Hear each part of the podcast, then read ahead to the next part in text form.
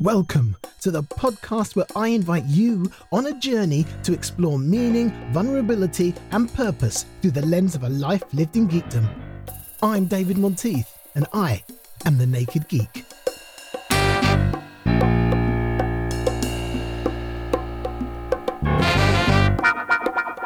Welcome back to the boudoir. Uh, today, I want to share a little tipple with you. It's a very special tipple. It's a whiskey. It's a single malt whiskey. It's called a, it's from Glen. The brewery is called Glen Scotia.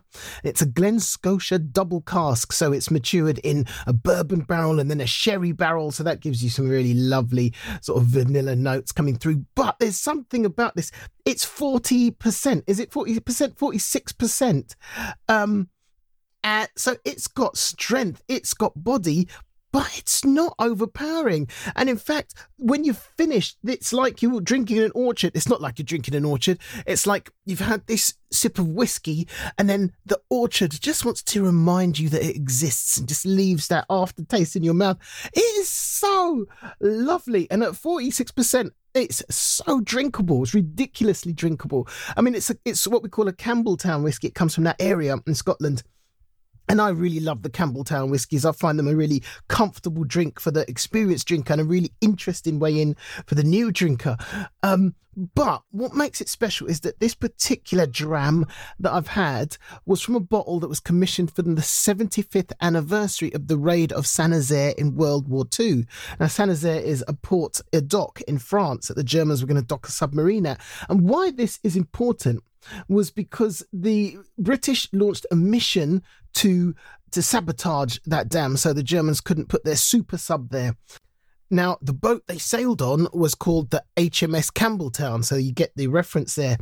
Now, what makes it really important is that my wife's grandfather, Dick Bradley, was one of those commandos on the mission. This mission, which was pretty much considered a suicide mission.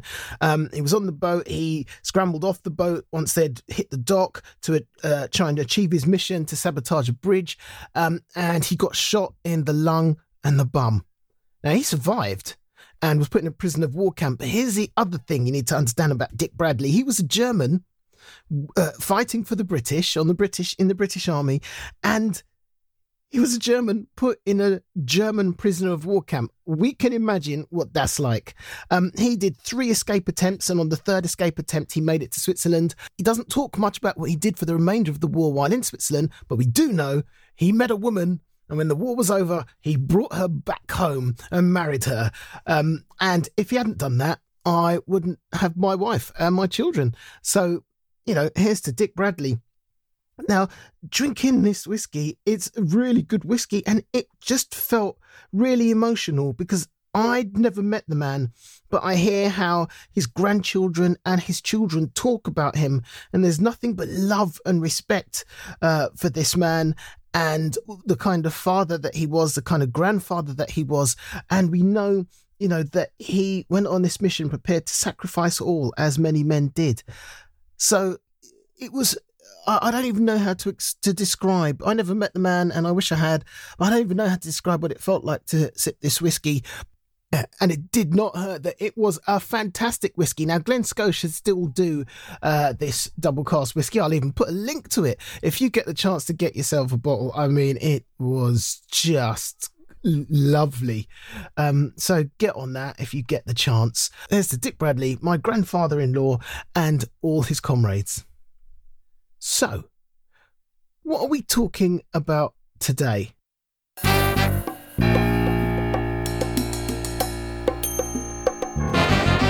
So, today uh, I want to talk about the sci fi series Raised by Wolves. Now, I got totally consumed by that. Um, in the UK, it's on Sky or Now TV.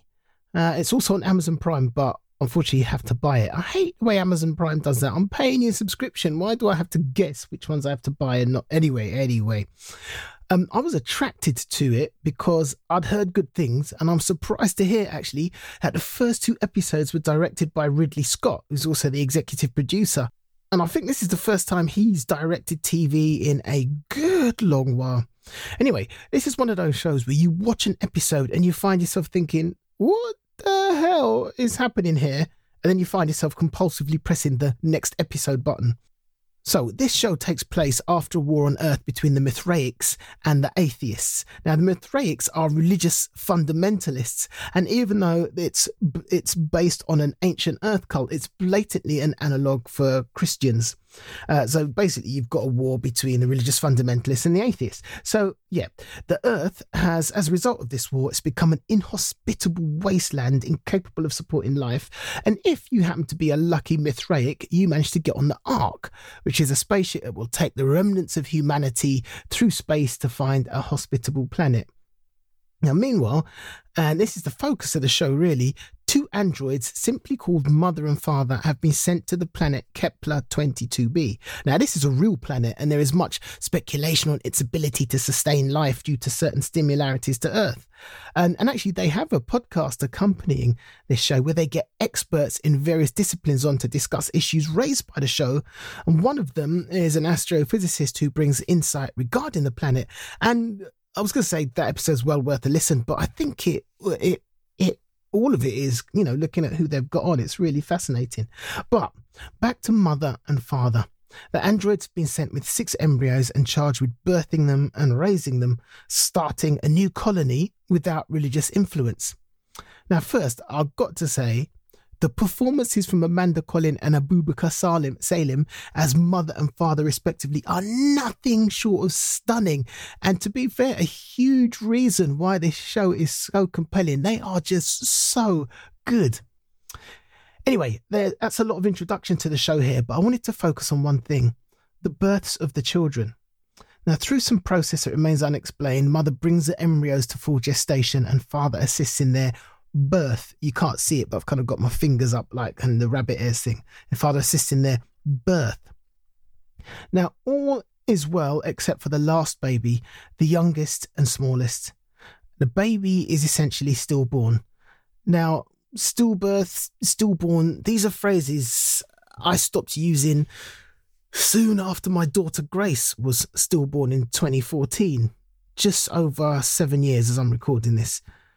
Now, we, my wife and I, we use the term dead baby as a reminder that she was real. She was a baby. We held her. We felt her weight. She was loved and she is loved. She wasn't just one of those things. And you'd be surprised how often you hear that.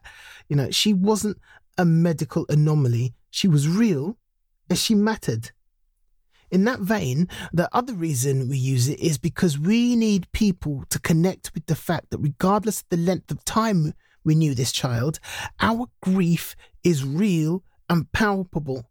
And I don't want to let anyone off the hook who vaguely thinks otherwise. Now, you have to understand that back in 2014, this subject was avoided, not talked about. It was chalked up to the one of those things thing. And it's incredible to me how far we've come in seven years. The taboo is beginning to lift and things are beginning to be addressed both in terms of prevention and mental care post birth. So I was on edge watching this, just wondering how this show was going to handle the issue because in general, I don't think TV or movies really handles maternal maternity issues very well at all. So I was watching it and then this happened. Last but not least, number 6.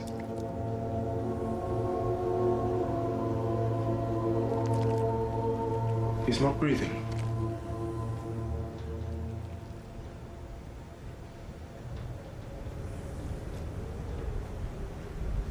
Give him to me. Our programming dictates that we need to break it down, feed him to the others. Let me hold him first.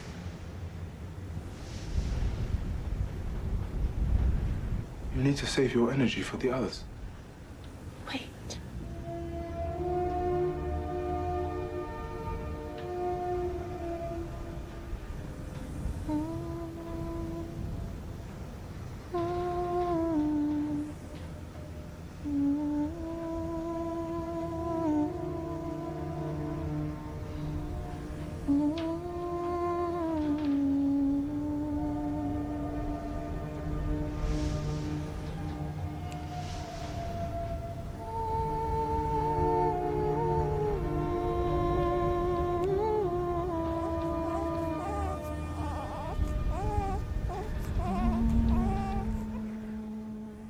Now, even though the baby revives, I want to focus on the reaction of mother when she thought the baby was dead.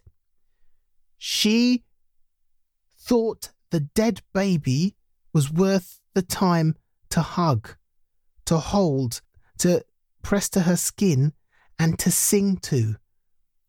Now, I watched this with tears streaming down my face, and all I could think was, I did that. I did that. I hugged her, I held her, I pressed her to my skin, and I sang to her. And it was so important to do those things. And it was important to see this being done, to being represented. So, to those like me, I just want to say never feel hesitant about saying your dead baby's name because alive or dead, our children are important. To those that have friends like me, don't expect or cajole your friends into finishing their grieving in a time frame that you think is fitting. They are working out how to live around a grief that will never go away. They're working out where to put a love so big it defies description and definition. Our babies are not one of those things. They're important. And for a sci fi geek like me, watching uh, a show that shows me an android feel that importance was truly something special. And I am so grateful for this show for depicting that and depicting the importance of it. Um, I feel that this episode's been a little bit all over the place, but that's because it's a really important issue to me and it's incredibly important to see it, it, represented and it's kind of bowled me over and even as i'm uh, recording this episode it's kind of got my brain firing in all sorts of directions that i wasn't expecting so thank you for bearing with me through this um, so what i want to do is say if you need help I'm going to leave a number of links in the show notes that you can you can check out. So please take the time to check them out. If you are a friend of somebody who's got a dead baby in their lives, then um, go, and check out the links as well. And do you know what we love? If you if you're claiming to be a friend and you want to help, do you know what we love? We love saying our babies' names. Give us an excuse to do that.